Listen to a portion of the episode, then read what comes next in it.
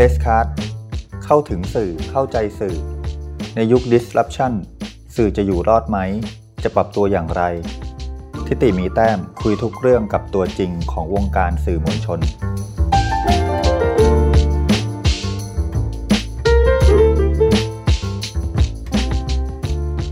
สวัสดีครับคุณผู้ฟัง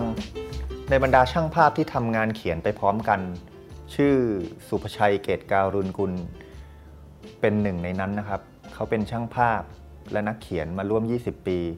เนื้องานของเขามีลายเซ็นชัดเจนเพราะเขาทำงานถ่ายภาพพอร์เทรต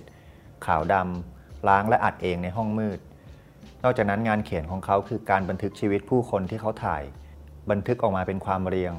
ไม่ว่าจะเป็นนักคิดนักเขียนดารานักร้องนักแสดงที่มีชื่อเสียงหลายคน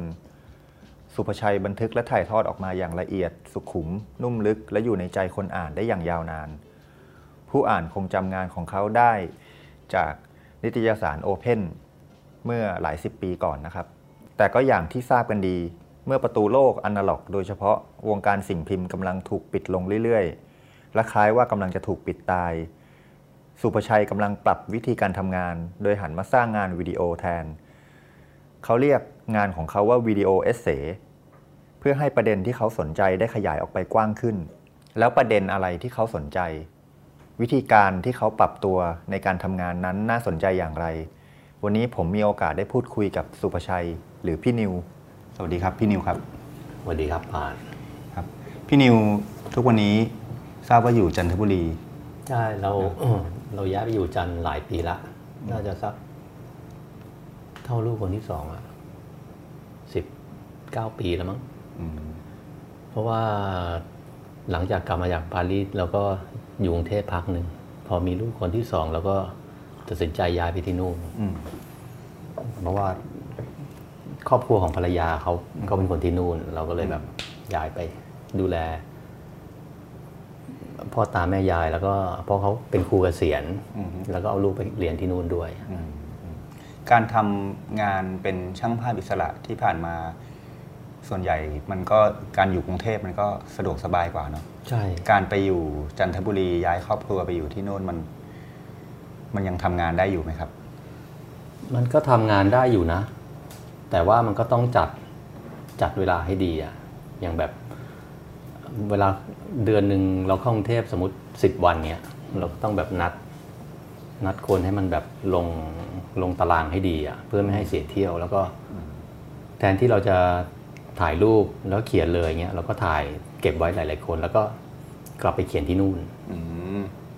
ที่นู่นก็เหมือนกับว่าเป็นที่บ่มบ่มทำงานทำงานให้มันให้มันละเอียดอ่ะเพราะว่าอยู่นู่นมันก็มีสมาธิกว่าเพราะมันไม่ต้องเดินทางไปไหนไม่หนาไม่ต้องไม่ต้องไปนัดคนเยอะครับ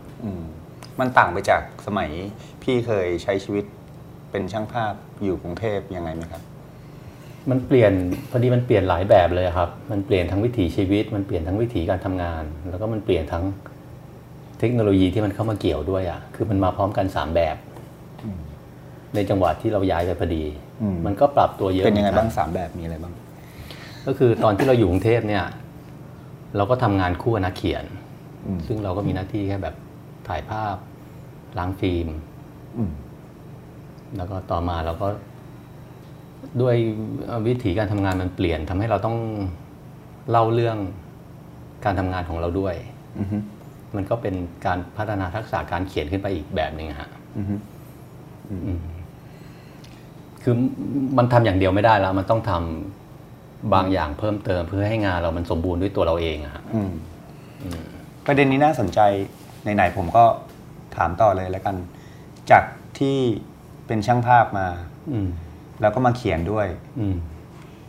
มันมันปรับยากไหมครับถ้าจะต้องทำอะไร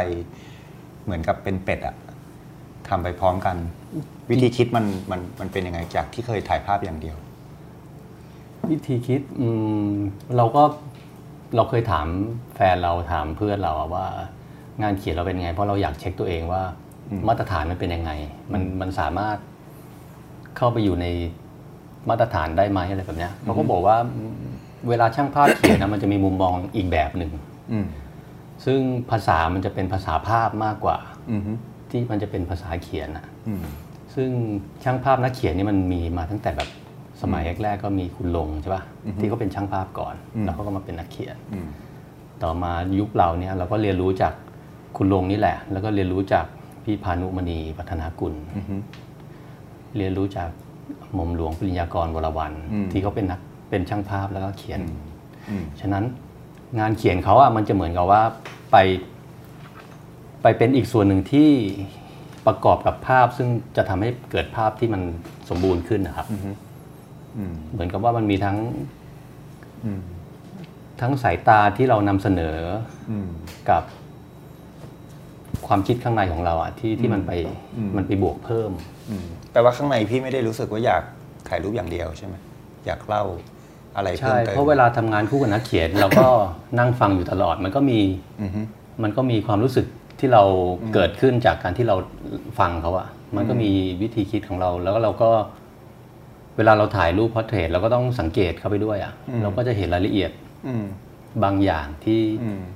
ที่มันขยายภาพใหญ่ได้อะไอ้วิธีคิดที่ที่เวลาถ่ายรูปแล้วต้องนั่งฟังแหล่งข่าว คุยไปด้วยเพื่อเก็บรายละเอียดมันมันเข้ามาที่ตัวพี่ตั้งแต่เมื่อไหร่มันคือเข้าใจว่าช่างภาพก็น่าจะถ่ายรูปอย่างเดียวใช่ไหมใช่แต่ทำไมต้องให้รายละเอียดให้ความสำคัญมันเป็นความสนใจส่วนตัวเป็นความสนใจส่วนตัวเราอาจจะเป็นเพราะว่าไม่รู้นะเราอาจจะเรียนภาพยนตร์มาทั้งมันมีการวิเคราะห์ตัวละครอ่ะมันมีการสังเกตคาแรคเตอร์ถ้าถ้าดูหนังซีรีส์มันจะมีพวกแบบสมัยนี้มันจะมีแบบวิเคราะห์พฤติกรรมศาสตร์อะไรแบบเนี้ยมายด์ฮันเตอร์เออเราก็ว่าแบบมันก็เป็นส่วนเล็กๆของของความคิดแนวๆนั้นอ่ะก็คือเราก็สังเกตเข้าไปด้วยเพราะว่าท่าที่เขาชอบนั่งอาการที่เขาชอบทำอ่ะมันเป็นส่วนหนึ่งของของตัวเขาด้วยซึ่งมันทำให้ตัวเขาเองเนี่ยแตกต่างจากคนอื่นซึ่งเวลาพอพอเราฟังสัมภาษณ์เสร็จเราสังเกตเสร็จเราก็มักจะให้คนคนที่ถูกถ่ายเนี่ยตัวแบบเนี่ยทำในสิ่งที่เขาทำเมื่อกี้คือเราจะไม่ ไม่ขอให้เขาทำอย่างอื่นอ่ะครับเพราะเราอยากให้เขาคงบุคลิกของเขาเอาไว้อ่ะแล้วก็มันทำให้เขารู้สึกว่าเราเป็นพวกเดียวกับเขาด้วยเวลาเรานั่งฟังเขาอยู่ตลอดเพราะว่าการยกกล้องขึ้นถ่ายภาพมันมันมีระยะห่างอยู่แล้วอะซึ่งถ้าเราไม่เอาตัวเข้าไปอยู่ในวงที่ทำให้เขารู้สึกปลอดภัยเนี่ยมันจะยิ่งห่างห่างเข้าไปอีกแต่ดูเหมือนงานภาพพี่นิวมันเป็นงานที่ที่ทำกับคนอื่นเนาะแต่งานเขียนเหมือนเหมือนคุยกับตัวเองปะใช่เพราะฉะนั้นไอ้วิธีการทำงานเขียนก็จะกลับไปอยู่กับตัวเองประมาณหนึ่งเนาะใช่เพราะว่าสิ่งที่เขาพูดนักเขียนได้ได้ทำงานของเขาไปแล้วอะเราก็ไม่อยากไปทำซ้ำถ้าอย่างนี้มันเหมือนกับพี่ต้องทำงานมากกว่าใช่มากกว่าช่างภาพปกติใช่คือมันไม่เสร็จจากที่ที่กดชัตเตอร์เนาะไม่เสร็จนะอืมแล้วอย่างนี้มันถ้าพูดถึงความคุ้มค่าความความรู้สึกว่าเออมันมันได้มันวิชาชีพแบบนี้ลงทุนขนาดนี้มันสมเหตุสมผลไหมครับกับกับโลกทุกวันนี้อันนี้ผมพยายามจะชวนพี่คุยขยับมาที่ว่าอยู่ได้ยังไงอยู่แบบไหนเราว่าช่างภาพหรือคนที่ทำงานสื่อแล้วว่ามันอยู่อยู่ลำบากอยู่แล้วว่าเพราะว่าค่าค่าเหนื่อยมันมันไม่คุ้มอยู่แล้วมันก็ต้องไปทำอย่างอื่นหมายถึงทั่วโลกเลยไหมหรือเฉพาะประเทศไทยก็เท่าเท่าที่ได้ยินมาเท่าที่ดูหนังเท่าที่อ่าน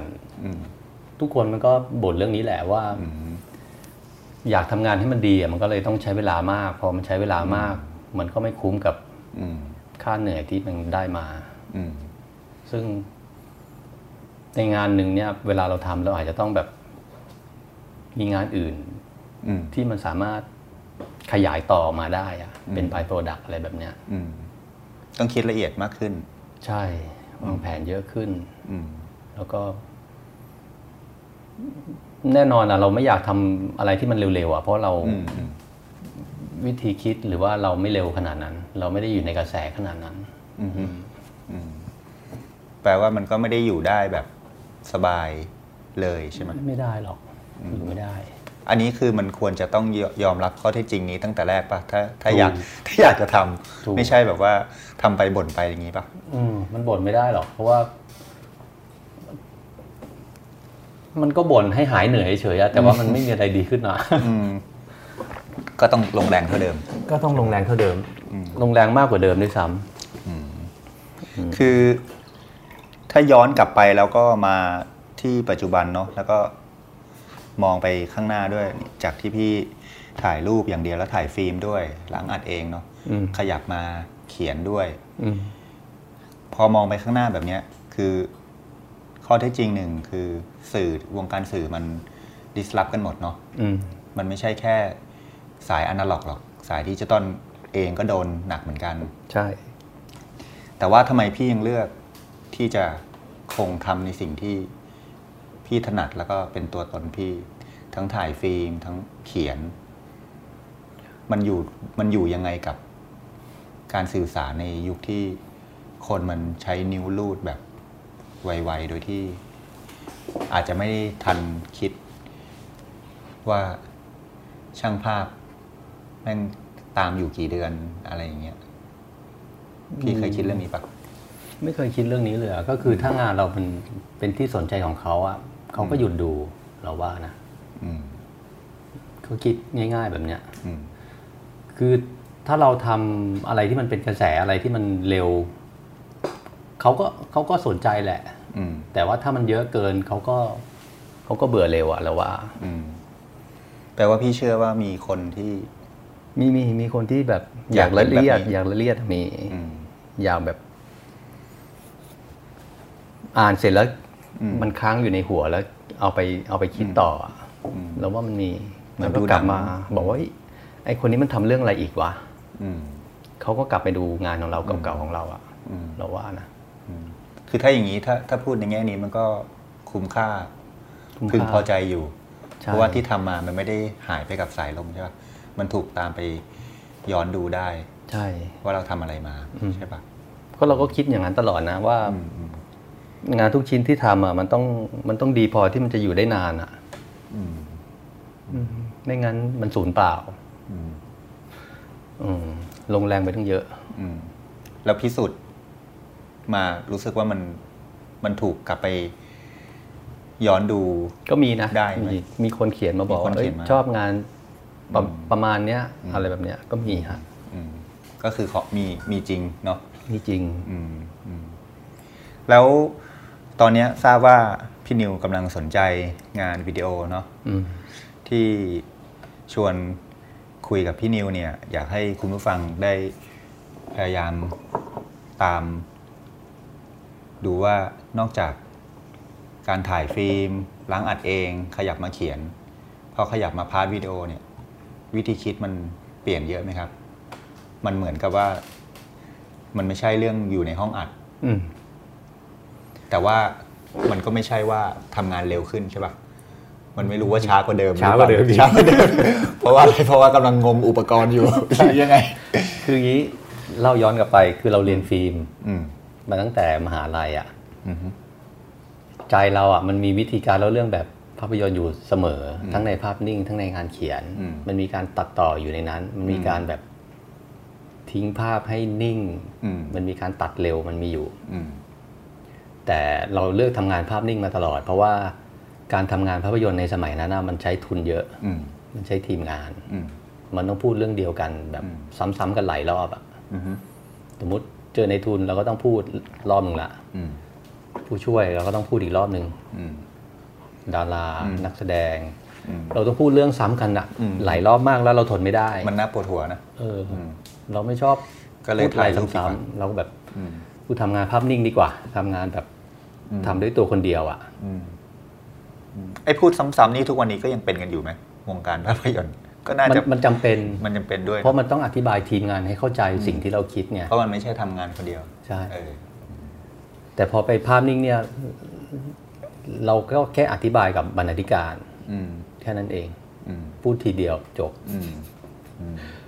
นั้นงานมันก็เลยแบบสั้นกระชับแล้วเราก็ไปลงลึกกับ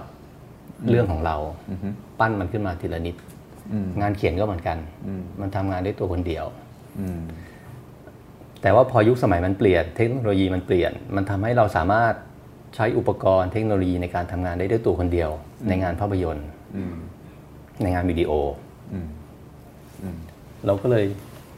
เห็นว่าเออมันเป็นโอกาสที่ความสนใจของเราอ่ะมันจะกลับมาใช้อุปกรณ์ที่มันพัฒนามาแบบกล้องภาพนิ่งมันถ่ายภาพยนตร์ได้อ่ะซึ่งแต่เราก็ไม่ได้เอามาใช้ภาพนิ่งนะเราก็ใช้ถ่ายภาพยนตร์แล้วก็ไม่ต้องอธิบายสามรอบกับไม่ต้องแหล่งทุนผู้ช่วยทีมงานไม่ต้องก็ทำเหมือนเดิมทำเหมือนเดิมแค่ปรับให้มันเป็นวิดีโอใช่แค่เรียนรู้อุปกรณ์ใหม่เรียนรู้การตัดต่อเรียนรู้การใช้เสียงซึ่งวิธีคิดมันก็คือวิธีคิดแบบเดิมเพียงแต่เอามาใช้จริงแค่นั้นเองรู้สึกว่ามันยากไหมครับถ้าเกิดมันเคยเป็นความฝันที่อยู่ในใจเสมอตั้งแต่เรียนภาพยนตร์มาแล้ววันหนึ่งยุคสมัยมันมันไปข้างหน้าเร็วมากแต่ว่ามันเหมือนกับมาทำให้เราได้ทำในสิ่งที่เคยเรียนมาก็สนุกดีนะแต่ว่ามันจะยากเรื่องเราอยู่กับอนาล็อกมาตลอดไงการมาทำเรื่องเทคโนโลยีเรื่องอุปกรณ์ใหม่ๆเนี่ยเราก็เลยต้องต้องถามจากคนรุ่นน้องอะว่าเฮ้ยไอ้นี่ทำยังไงวะไอ้นี่มันดีกว่าไอ้นี้ยังไงวะอะไรแบบเนี้ยก็เรียนรู้ไปครับทีนี้ก่อนจะชวนคุณผู้ฟังตามไปลงในรายละเอียดเรื่องว่าอะไรคือประเด็นที่พี่นิวสนใจที่จะทำที่จะถ่ายที่จะติดตามเดี๋ยวเราคุยต่อเรื่องในเชิงการอยู่รอดของสื่ออิสระอีกสักนิดนึงนะครับว่าพอมาพอพี่นิวมาจับงานวิดีโอเนี่ยคือตอนเป็นงานเขียนก็เขียนเองใช่ป่ะตอนถ่ายภาพนิ่งก็ล้างอัดเองใช่ป่ะพอถ่ายวิดีโอเนี่ยก็ตัดต่อเองด้วยใช่ป่ะสัมภาษณ์เองด้วยใช่ทีเนี้ยมันไอกระบวนการทั้งหมดเหล่านี้มันพี่นิวมองยังไงว่างานของตัวเองมันมันจะอยู่ในสนามของสื่อที่เต็มไปด้วยเต็มไปด้วยข้อมูลข่าวสารเต็มไปหมดเลยพี่นิวเวทตัวเองยังไงครับข้อมูลข่าวสารมันเยอะจริงนะเราเปิดไปทางไหนก็อุ้ยเรื่องนี้ก็มีคนทำแล้วเรื่องนี้ก็ทำแล้วเนี่ยพอคือพูดง่ายๆคือเหมือนกับว่าโปรดักชันมันมันใหญ่ขึ้นนะเนาะใช่เออมันมีต้นทุนเรื่องอุปกรณ์เรื่องอะไรเงี้ยแปลว่าการจะคิดทำอะไรสักอย่างหนึ่งมันมันต้องดูในสนามอีกอะใช่แปลว่าไอตอนที่เป็นช่างภาพฟิล์มก็ยากอยู่แล้วมาเขียนด้วยก็ยากครับอีกแล้วพอขยับมาจะทำอย่างนี้ยังเสือกจะทำตัวคนเดียวอีกมันจะต้องมึงแต่ทำเสร็จเรื่องยากๆเออทำไมต้องขูดรีดตัวเองอะไรขนาดนั้นเพราะเรื่องง่ายๆมีคนทำเยอะแล้วอะแล้วเราแบบเราทำงานมายี่สิบกว่าปีมีเว้นวรรคไปบ้างที่เราไม่อยู่เมืองไทยแต่ว่า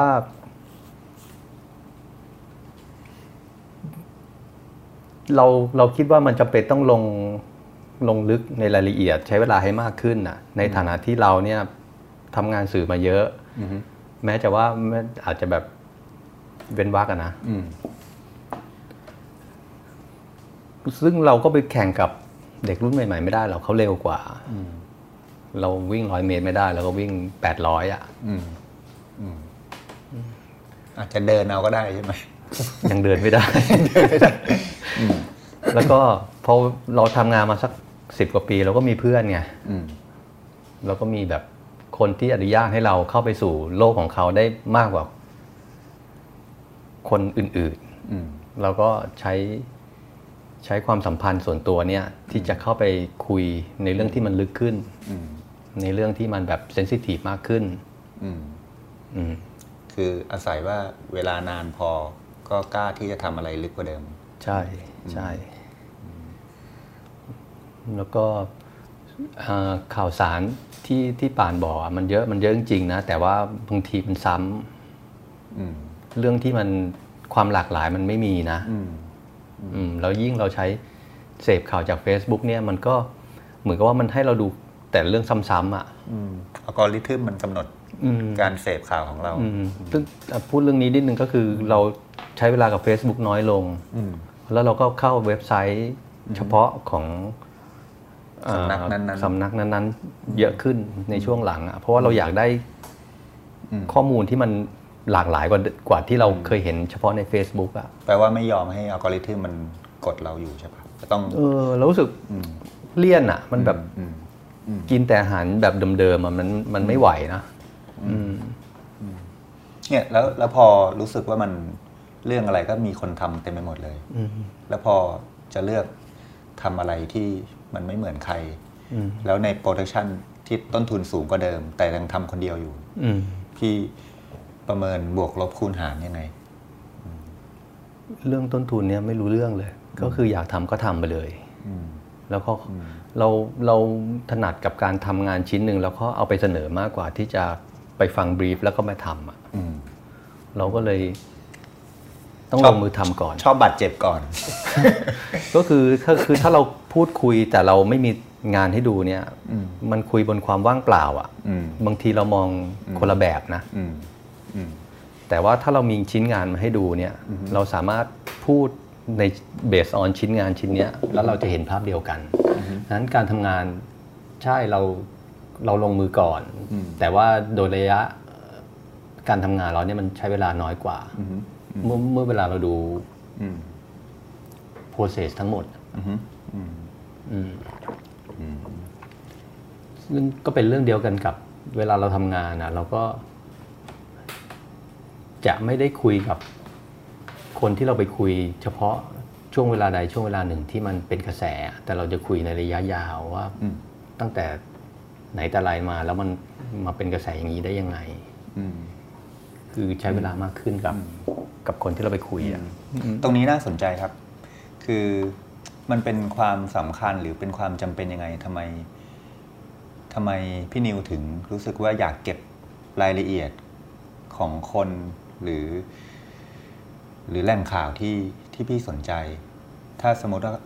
คือไม่ใช่สมมติหรอกข้อที่จริงก็อย่างที่รู้กันว่าข้อมูลมันล้นข้อมูลข่าวสารมันล้นเนาะสมมติว่ามีบุคคลคนนึงเป็นข่าวขึ้นมาอันนี้พยายามจะพาคุณผู้ฟังให้ให้ตามเข้าใจไปด้วยกันนะครับอย่างเช่นมินอภรรยาบิลลี่เนี่ยพี่นิวก็เคยได้ถ่ายพอร์เทรตมาแต่ทุกวันนี้ก็มินอก็กลับมาเป็นข่าวอีกเนาะเพราะว่าคดีบิลลี่ได้เจอหลักฐานเจออะไรอย่างเงี้ยใช่คือ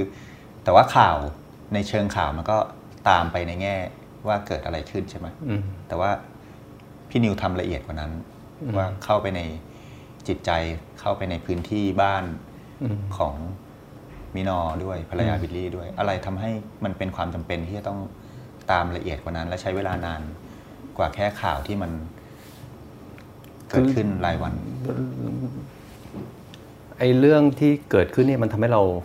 การที่บิลลี่หายเนี่ยมันทำให้เราสนใจตัวมินอว่าแล้วเขาอยู่ได้ยังไงอ่ะเราสนใจความสนใจชีวิตเขาอ่ะไม่ใช่แค่สนใจแค่ปรากฏการณ์เล็กๆอ่ะมันเราเคยเขียนถึงช่างภาพฝรั่งเศสคนหนึ่งชื่อไคมงเดปาเดียอ่ะเขาเป็นนักข่าวทำงานแบบสี่สิบห้าสิบปีทำงานแบบทำงานมาทุกอย่างแล้วตั้งแต่ถ่ายนางงามถ่ายอุบัติเหตุจนแบบทำรายงานข่าวโอลิมปิกถ่ายภาพพอร์เทรตผู้นำระดับโลกอะไรเขาทำมาหมดละเขาพูดว่าในสื่อมันมีมันมีการรายงานข่าวแค่ยอดคลื่นอ่ะเราจะเห็นเฉพาะยอดคลื่นแต่สิ่งที่เขาพูดน่าสนใจก็คือไล่ท้องคลื่นเนี่ยไอ้ส่วนที่มันท้องคลื่นเนี่ยมันคือทำให้เกิดยอดคลื่นใช่ไหมล่ะแต่คนมักจะไม่สนใจตรงเนี้ยซึ่งเราเห็นด้วยแล้วเราก็สนใจไอ้ท้องคลื่นเนี่ยมันทำยังไงมันถึงจะเกิดยอดคลื่นขึ้นมาได้อ่ะเราก็เลยต้องลงแรงไปเพื่อที่จะไปเข้าใจท้องคลื่นต้องดำน้ำลงไปแต่ต้องต้องสังเกตว่าระหว่างยอดคลื่นสองอันน่ะมันมีตรงนี้นะเว้ยซึ่งตรงนั้นอ่ะเราว่าสำคัญแล้วก็มันมีคนทำน้อยอ่ะเพราะว่ามันใช้เวลาแล้วมันอาจจะไม่ทันการอีกบางครั้งที่เจอบ่อยก็คือมันไม่ได้เป็นกระแสตอนนี้ถ้าเล่าไปตอนนี้คนก็ไม่อ่านอันนี้คือคือปัญหาอันนี้ก็เป็นความท้าทายหนึ่งใช่แล้วเราจะเล่ามันยังไงให้ มันไม่ได้เป็นกระแสแต่มันน่าอ่านอ่ะได้เห็นเห็นสูตรไหมครับว่าทำยังไงให้มันน่าอ่านไม่มีสูตรก็หาไปเรื่อยอ่ะแต่ว่าปฏิเสธไม่ได้ว่าต้องตามละเอียดมากพอใช่ปะใช่ตรงตรงไหนที่พี่รู้สึกว่าแบบตามไปแล้วเออรู้สึกว่าแล้วใจพึงพอใจว่าเออโอเคถึงละเจอละอันนี้พยายามชวนคุณผู้ฟังให้เก็ตตามนิดนึงว่ามันอาจจะไม่มีมันอาจจะไม่มีสูตรสำเร็จตายตัวว่าว่าจิตใจมนุษย์จิตใจแหล่งข่าวที่สุประชัยถ่ายเนี่ยมันแค่ไหนมันถึงละเอียดมากพออะไรเงี้ยอยากให้พี่นิวเล่าให้ฟังนิดนึงอย่างกรณีคุณมื้อนองเงี้ยเราได้ข่าวว่าเขามาสัมมนาที่กรุงเทพแล้วเวลากลับเนี่ยเขาต้องกลับรถตู้ไงเราก็เราก็อาสาว่าเราพาไปส่งบ้านที่แต่เขาจะไว้ใจเราไม่ได้หรอกถ้าไม่มีน้องคนหนึ่งที่เป็นคนเชื่อมให้อ่ะแต่จริงๆอาสาพาไปส่งบ้านก็ไม่ใช่นิสัยสื่อปกติใช่ไหมใช่ทำไมไม่ทำงานปกติของตัวเองต้องอาศัยเพราะไปส่งพี่นอเพราะเราอยากรู้ความรู้สึกของเขาอะเราอยากเห็นชีวิตของเขาไงก็คือขับรถเองไปส่งเองเขาก็นั่งหลังเรานี่แหละแล้วเราก็ไม่ได้พูดกับเขาสักคำเลยนะเราก็ขับไปเรื่อยๆมันก็มันก็มีภาวะอึดอัดอยู่พอสมควรแหละคนไม่รู้จักการเหมือนอยู่ในลิฟต์อะเพิ่งเจอครั้งแรกแต่ร่วมทางกันเลยก็อดทนไปแล้วเรารู้สึกว่าความเยี่ยมเนี่ยมันค่อยๆคลี่คลายพอพ้นเขตกรุงเทพเห็นทุ่งเขาบอกขอเปิดกระจกได้มาแล้วก็ได้เปิดกระจกแล้วเขาก็แบบมีเสียงฮึมฮัมอ่ะเป็นเสียงเพลงที่เขาฮัมขึ้นมาอาจจะแบบแก้เหงาหรือทำลายความเงียบหรือเขาอาจจะแบบสบายใจขึ้นเราก็ไม่รู้นะแต่นั่นแหละเรารู้สึกว่าเนี่ยสิ่งเหล่านี้มันเป็นรายละเอียดที่ถ้าเราไม่พาเขาไปถ้าเราไม่อยู่กับเขาเนี่ยเราจะไม่รู้ไงไม่มีทางเจอช็อตนี้แน่ๆไม่มีทางอ่ะเสร็จแล้วเราก็ไปส่งเขาที่บ้านซึ่งเขาถูกเขาย้ายถูกย้ายลงมาอยู่ในตัวตัวเมืองใช่ป่ะแล้วว่าบ้านเป็นอย่างนี้นี่เองมีเลี้ยงหมูมีช้างป่าแม่งเพิ่งมากินผลไม้ข้างบ้านแล้วบอกเฮ้ยเหรอมีช้างด้วยเหรอเฮ้ยอยากเห็นว่ะมื้อนอผมอยากเห็นเลยพี่แม่งน่ากลัวมากแล้วเออเออโอเคไม่เห็นก็ได้แล้วเราก็แบบว่าเราก็ไม่รู้จะคุยอะไรกับเขาใช่ป่ะเราก็แบบเราก็สังเกตไปเรื่อยๆนั่งดูว่าเขาทักกับแม่ยังไงเขาเตรียมอาหารยังไงแล้วเขาก็บอกว่าพี่อยากไปดูไร่ที่ที่เขาเคยไปเฝ้านาไหมแล้วบอกสนใจอยากแต่ว่าตอนนั้นมันเย็นแล้วเราก็เลยต้องไปพักค้างคืนในเมืองอ๋อก็คือยังไม่กลับทันทีอย่างก็ไปพักค้างคืนในเมืองเสร็จแล้วตอนเช้าเราก็มาหาเขาใหม่เขาก็พาเราเดินไปเด็กๆก็ไปด้วยระหว่างทางเราก็คุยกันไปเรื่อยๆตรงนี้นิดนึงครับพี่คือเป็นความตั้งใจตั้งแต่แรกเลยไหมว่าถ้าอาสาพาเขามาส่งที่บ้านเนี่ยก็คืออยากอยู่ด้วยกันให้นานพอหรือว่ามันเป็นจังหวะที่ตัดสินใจไปเรื่อยๆว่าเออถ้าเขาเปิดรับเราเราก็ค่อยอยู่กับเขาใช่มันมันมันต้องดูสถานการณ์นะว่าภาวะเขาเป็นยังไงเขายุ่งไหมเขามีเงื่อนไขอะไรไหมอะไรแบบเนี้ยแต่ว่าถ้าถึงบ้านแล้วเขาไม่ได้เปิดรับไม่ได้ชวนพี่ขึ้นไปดูนะพี่เขาคงกลับกรุงเทพแน่ๆก็กลับบ้านก็ก็ทำอะไรได้ไม่มากเพราะถ้าเขาไม่เปิดประตูก็เราจะแบบไม่ใช่วิสัยเราที่ไปเคาะซ้ำไงแล้วพอเขาเปิดประตูแล้วในเชิงวิธีคิดการทำงานมันพี่ทำอะไรต่อครับเราก็สังเกตการไปเรื่อยๆแล้วก็แบบเริ่มเปิดรับจับความรู้สึกเขาอะว่าสิ่งที่เขาพูดมันมันเป็นยังไงเราอยากรู้รายละเอียดที่เป็นความสัมพันธ์ระหว่างเขากับบิลลี่อะซึ่งพอเวลาเราเขาพาเราขึ้นเดินขึ้นไปที่ที่ที่ไร่อ่ะมันก็มีความทรงจำของเขาอ่ะแล้วเรารู้สึกว่าเขาเป็นคนที่เล่าเรื่องดีอ่ะแล้วเขาแบบพอเดินไปลูกเขาก็แบบ พี่อันนี้กินได้นะใบนี้กินได้ใบนี้ก็กินได้แล้วแบบใบไม้มันก็เหมือนกันหมดถ้าลงมาแบบนี้กูก็ตายอ่ะก็เนี่ยทำเป็นคนเมืองไปไม่รู้เรื่องรู้ราวอะไรตอนเรียนรู้ไปเรื่อยเอาไปด้วยเอาไปตลอดแต่ว่าก็ไม่ได้ถ่ายจนเดินเดินขึ้นไปบนไร่นี่แหละแล้วมันมีอยู่มีลำธารเล็กๆอ่ะมื้อนอเขาก็เดินข้ามลำธารไปช็อตนี้เหมือนช่างภาพชื่อเอ็ดเวิร์ด เคอร์ติสมั้งถ้าจำไม่ผิดช่างภาพอเมริกันยุคแบบที่มีอินเดียนแดงอ่ะเขาก็ไปตามถ่ายอินเดียนแดงโอ้โหวิถีชีวิตคนกะเหรี่ยงกับอินเดียนแดงนี่มันไม่ต่างกันเยอะโดนกระทำเหมือนกันเราก็นึกถึงช็อตที่เคอร์ติสถ่ายเลยนะพี่น้องมายืนตรงนี้หน่อยได้ไหมอะไรแบบเนี้ยแสงกำลังดีเลยเราก็เลยถ่ายลูกๆเขาก็เล่นน้ำอยู่ในลำธารซึ่งเนี่ยมันคือท้องท้องคลื่นที่เราพูดถึงถ้าเราไม่ลงแรงถ้าเราไม่ใช้เวลาไม่มีทางอ่ะที่เราจะได้รูปแบบเนี้ยแล้วพอทำบันทึกภาพไปแล้วกลับมาเขียนมันมันเกิดมันเกิดความรู้สึกอะไรในฐานะคนทำงานครับว่าเราเราอยากจะให้ความสำคัญกันแบบนี้คือเราก็อยากให้คนอ่านรู้จักชีวิตของของผู้หญิงคนหนึ่งที่ที่ต้องดำเนินต่อไปอ่ะที่สูญเสียสามีผู้นำครอบครัวเป็นคนที่แบบ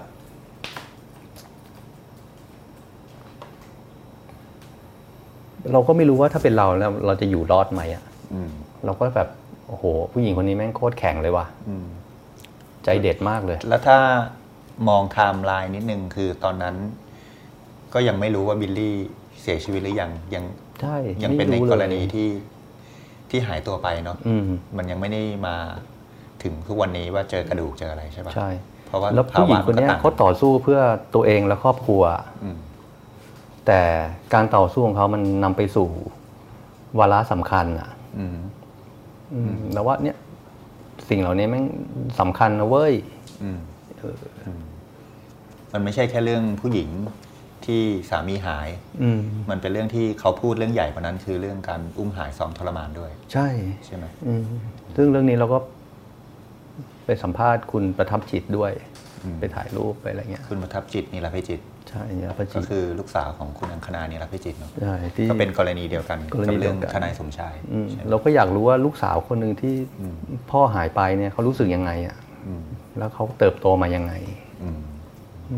ตรงนี้ครับคุณผู้ฟังก็คือที่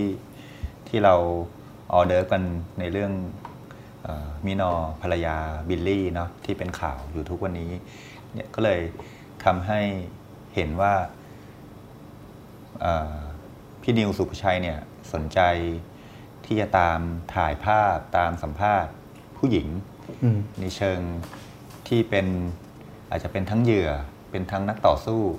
แต่ไม่ใช่ไม่ใช่ผู้หญิงที่ในความหมายที่สุขสบายแน่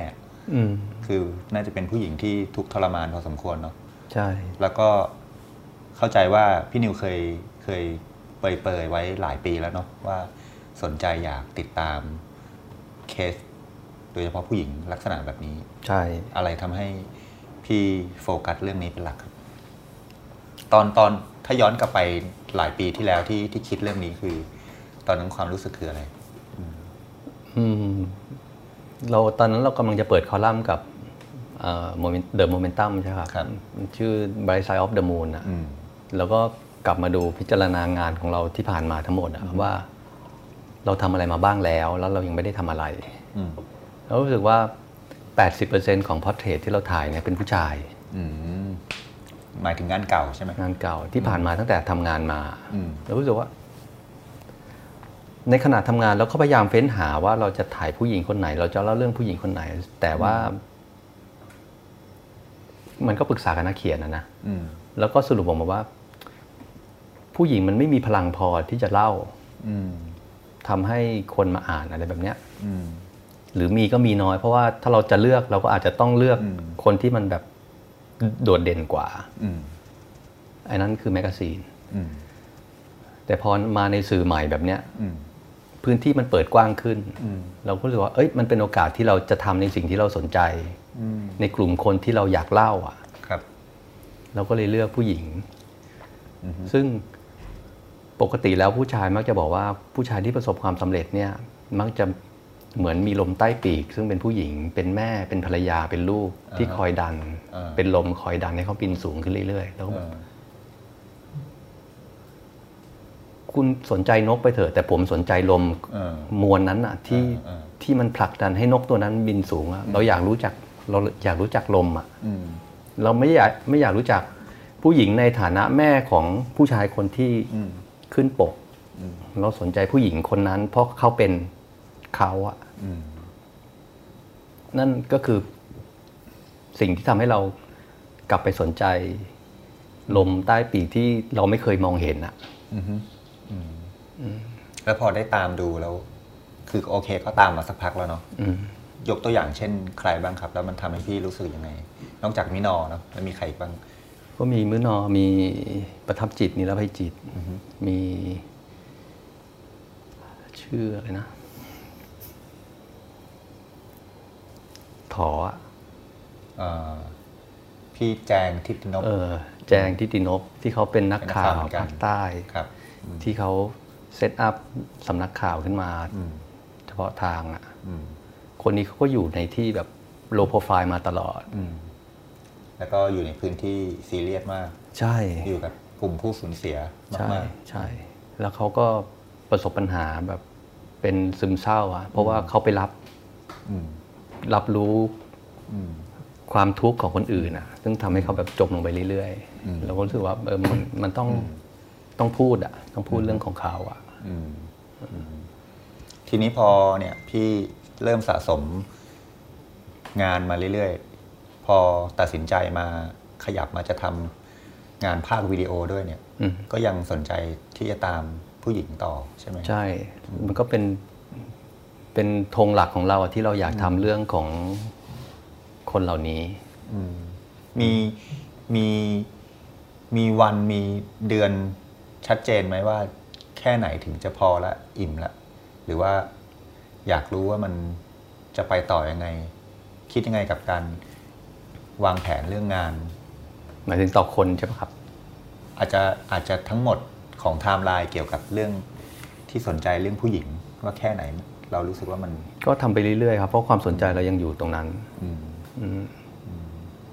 แต่ว่าก็ยังโฟกัสที่เป็นผู้หญิงที่ใช่ครับถ้าพูดแบบง่ายๆไวๆก็คือซีเรียสหน่อยใช่ของจริงอ่ะเป็นผู้หญิงที่แบบจริงจังอ่ะไม่ใช่แค่ถ้าคิดต่อคือไม่ใช่แค่ลมใต้ปีกด้วยแต่มันเป็นตัวตนที่เขาต้องแบกชีวิตอยู่ครับใช่ไหมแล้วมันมันถ้าถ้าพูดในลักษณะการทำงานไปด้วยเนี่ยมันยากกว่าเดิมไหมครับในกรณีสมมติว่าตอนนั้นที่ตามมินอไปตอนนั้นเป็นกล้องถ่ายรูปเนาะใช่แต่พออยากทำโจทย์เดิมซีเรียสเหมือนเดิมแต่กลายเป็นงานวิดีโอมันมันยากกว่าเดิมไหมยากกว่าเดิมต้องเรียนรู้ไปเรื่อยๆอ่ะก็คือลงมือทำแล้วก็เรียนรู้ไปด้วยอ่ะบางทีเราก็บอกว่าคลุกคลักหน่อยนะอะไรแบบเนี้ยเราก็ต้องเราก็ต้องอธิบายให้เขาฟังว่ามันเป็นสิ่งใหม่สำหรับเราเหมือนกันแต่ว่ามันเป็นความพยายามที่ขอความเห็นใจอ่ะบางทีไอ้คำว่าคลุกคลักหน่อยนะนี่รู้สึกรู้สึกตื่นเต้นรู้สึกสนุกไหมเหมือนแบบกลับไปเป็นเหมือนขี่ม้าพยศอ่ะแม่งอยากขี่ม้าให้ได้ดีอ่ะเหมือนตอนที่เราถ่ายฟิล์มใหม่ๆแหละคือต้องวัดแสงโฟกัสจัดคอมโพสิชันดูจังหวะแล้วกดให้มันกดชัตเตอร์ให้ได้ในสิ่งที่เราต้องการอ่ะถ้าเป็นดิจิตอลสมัยนี้มันมันช่วยเราได้เยอะแต่ว่าไม่มันคือการที่เราแบบควบคุมม้าพยศได้เนี่ยสนุกกว่าการที่เราไปขี่ม้าในสวนสัตว์มันเล้าใจกว่าเล้าใจแล้วตอนนี้คิดว่าคุมได้อย่างมาพยศนั้นมันเชื่องบ้างอย่างยัง แต่ว่ามันมีความสดความดิบของมันอยู่แล้วว่านะคุยกับเพื่อนที่เป็นเพนเตอร์เขาบอกว่างานชุดแรกงานชุดแรก มันจะสดอืพอเรารู้ทริคเรารู้คู่สีแล้วเนี่ยมันเริ่มไม่สนุกละแต่ว่ามันก็มีมาตรฐานของมันนะนะซึ่งเราก็อยู่ในพีเรียดที่เป็นงานชุดแรกแรกๆของเราที่เปลี่ยนเครื่องมืออะเราว่ามันมีความสดมันมีความผิดพลาดมันมีเสน่ห์ของมันอยู่ซึ่งเราอาจจะเข้าข้างตัวเองก็ได้ว่าความไม่สมบูรณ์แบบเนี่ยมันน่าสนใจคือไม่ใช่ว่าตั้งใจให้ไม่สมบูรณ์แบบไม่ได้ตั้งใจมันเป็นเองคือกูเอามาพยศไม่อยู่จริงๆซึ่งคนดูก็เติบโตพร้อมกับเราไง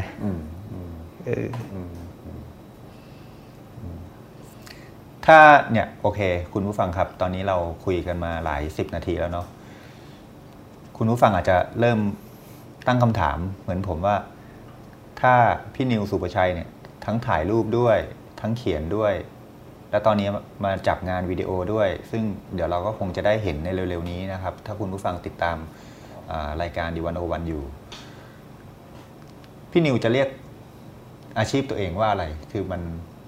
มันดูเหมือนทำต้องทำไปซะทุกอย่างเดี๋ยวนี้มันเป็นเทรนด์นะที่บอกว่าบอกไม่ได้หรอกว่า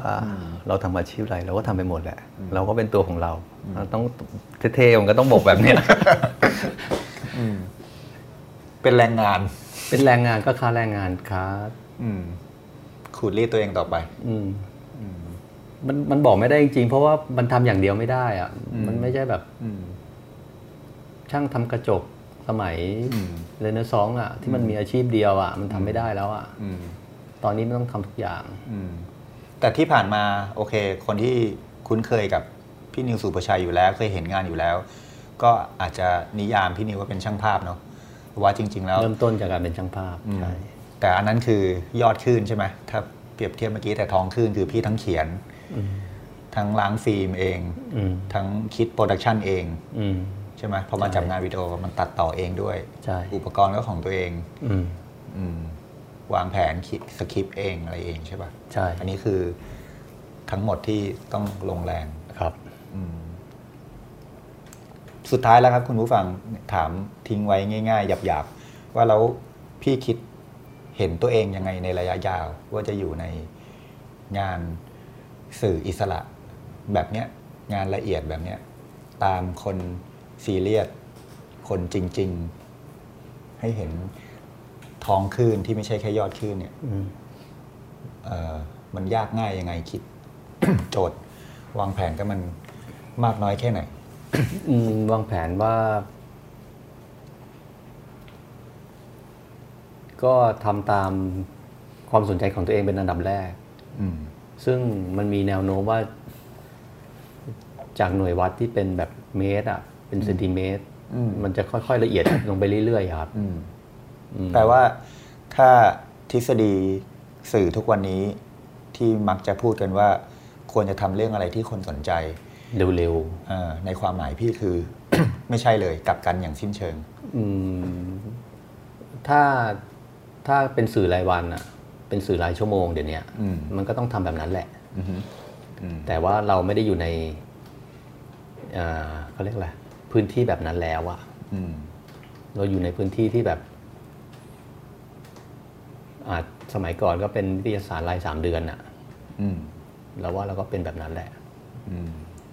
หรือเมื่อกี้ที่เปรียบเทียบถึงนักวิ่งอ่ะตอนเราเริ่มงานเราก็ทำงานแบบ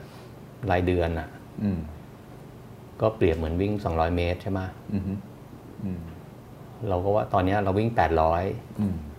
ซึ่งจะให้เรากลับไปวิ่งสองร้อยเนี่ยทำไม่ได้แล้วแหละแล้วก็แนวโน้มต่อไปในอนาคตมันก็คงแบบมินิมาราธอนแล้วก็มาราธอนนะเพราะร่างกายร่างกายหรือว่าอายุความสนใจมันไปในแนวนั้นมากกว่ายี่สิบวินาทีสุดท้ายครับคุณผู้ฟังให้พี่นิวบอกนิดนึงว่าอยากให้ติดตามงานสุประชัยเกตการุณกุลที่จะพับบิทเร็วๆนี้มันจะเป็นประมาณไหนครับออเดิร์ฟทิ้งไว้นิดนึงมันก็เป็นวิดีโอเอเซ่ที่ที่พูดเรื่องชีวิตของผู้หญิงกลุ่มหนึ่งที่ทำงานซีเรียสจริงจังกับสิ่งที่ตัวเองยึดมั่นนะครับ ไม่ถึงยี่สิบวิด้วยเร็วกว่าเดิมอุ๊ยเดี๋ยวต้องพูดอีกยี่สิบนาทีโอเคครับคุณผู้ฟังนั้นเพจแคสตอนหน้าจะเป็นใครรอติดตามนะครับวันนี้ผมทิติมีแต้มกับพี่นิวลาไปก่อนสวัสดีครับสวัสดีครับ